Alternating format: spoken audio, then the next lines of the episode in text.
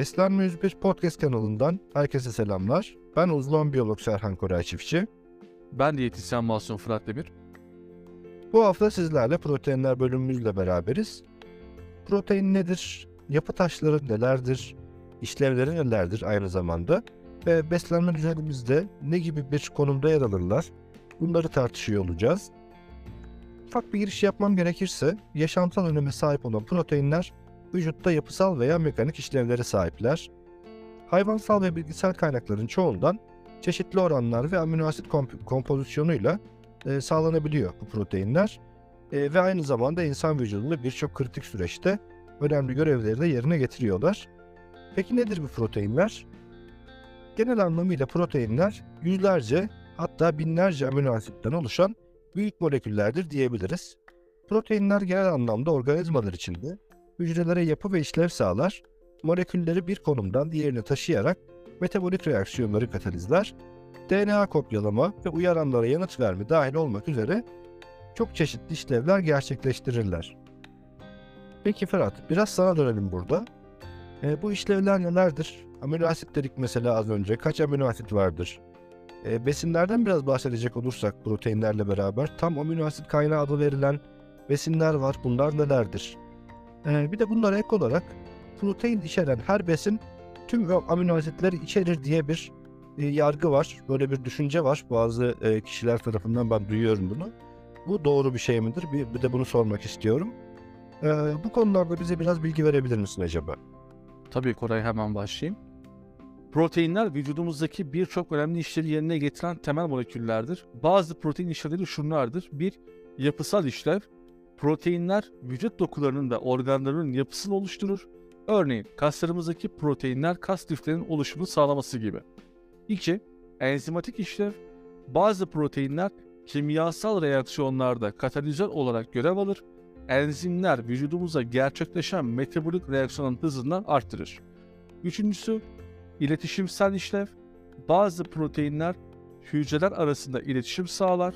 Hormonlar, nörotransmitterler ve büyüme faktörleri gibi proteinler vücuttaki farklı hücreler arasında sinyal iletimi sağlar. 4. Savunma işlevi. Bazı proteinler vücudumuzu enfeksiyonlara karşı koruyan antikorlar gibi savunma mekanizmaları oluşturur. Koray bir de kaç amino asit var diye sormuştum değil mi?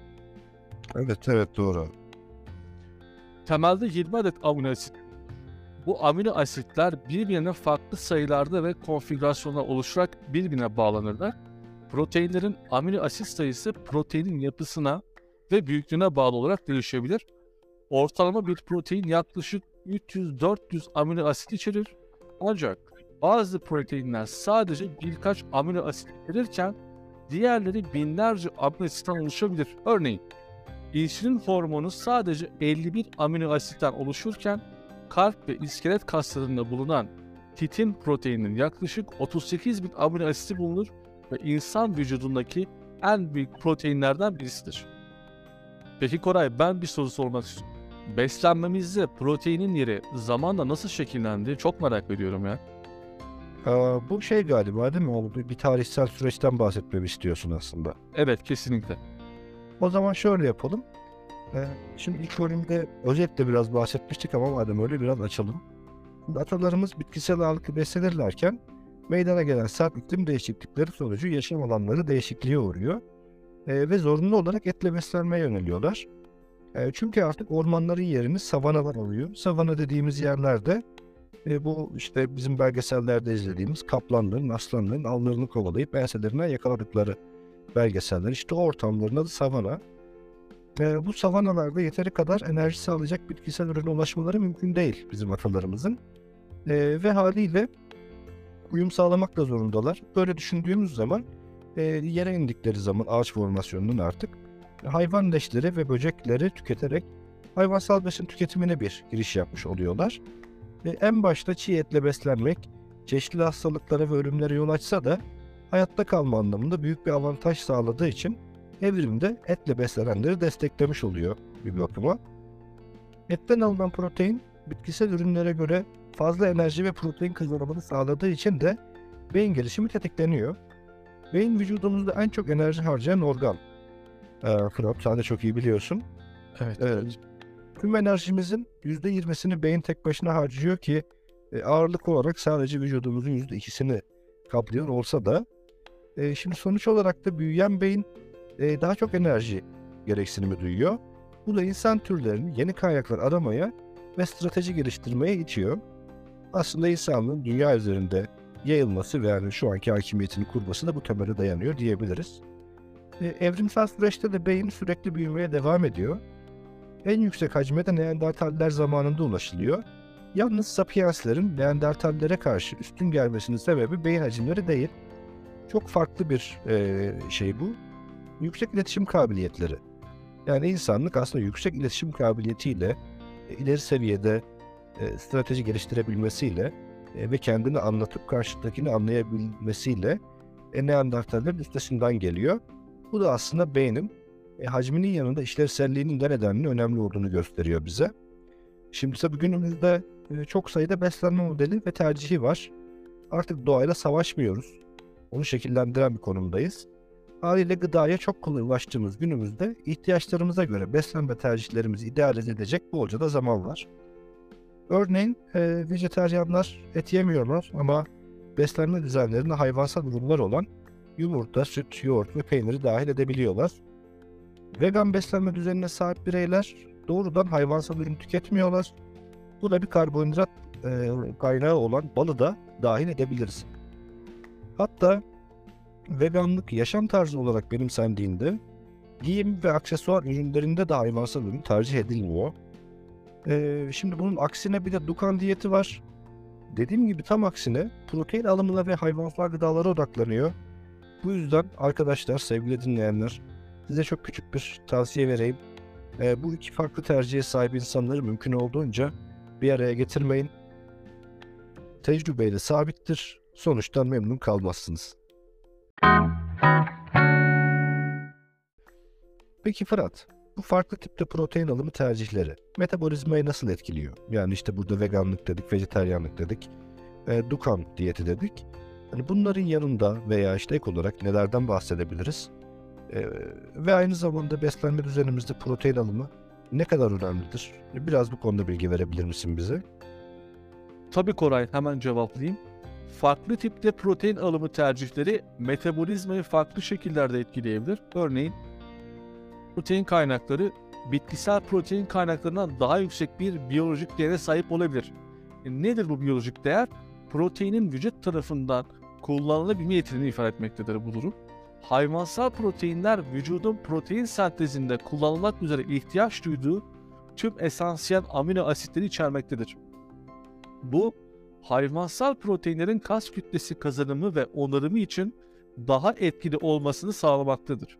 Fakat aşırı miktarda hayvansal protein alımı böbrek sağlığı ve kardiyovasküler hastalık riski gibi bazı sağlık sorunlarına neden olabilir. Bitkisel proteinler az önce vejetaryen beslenmeden bahsettiğin Koray, antioksidanlar ve diğer besin maddeleri açısından zengin olabilir ve daha az doymuş yağ ve sıfır kolesterol içermektedir. Fakat bitkisel proteinlerin biyolojik değeri hayvansal proteinlerden daha düşük ve bu nedenle vücut tarafından daha az etkili bir şekilde kullanılır.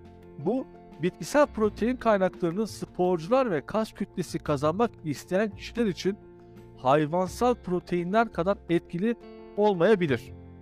Bunun altını çizelim bir defa. Protein alımı dedik bir de az önce değil mi Koray? Protein alımı sormuştum bir de. Evet. Protein alımı vücudun kas kütlesi kazanım ve onarımı, hormon üretimi, enzim fonksiyonları ve diğer birçok biyolojik süreç için geçerlidir. Özellikle sporcular ve aktif bireyler için yeterli protein alımı kas büyümesi ve onarım için önemlidir. Protein alımı kişinin cinsiyetine, yaşına, kilosuna, aktivite seviyesine ve hedeflerine göre değişebilir. Genel olarak yetişkinlerin günlük protein ihtiyacı vücut ağırlığının başına 0.8 gram gelmektedir. Ancak sporcuların ve aktif bireylerin protein ihtiyacı daha yüksek olabilmektedir ve kişinin hedeflerine bağlı olarak değişebilir.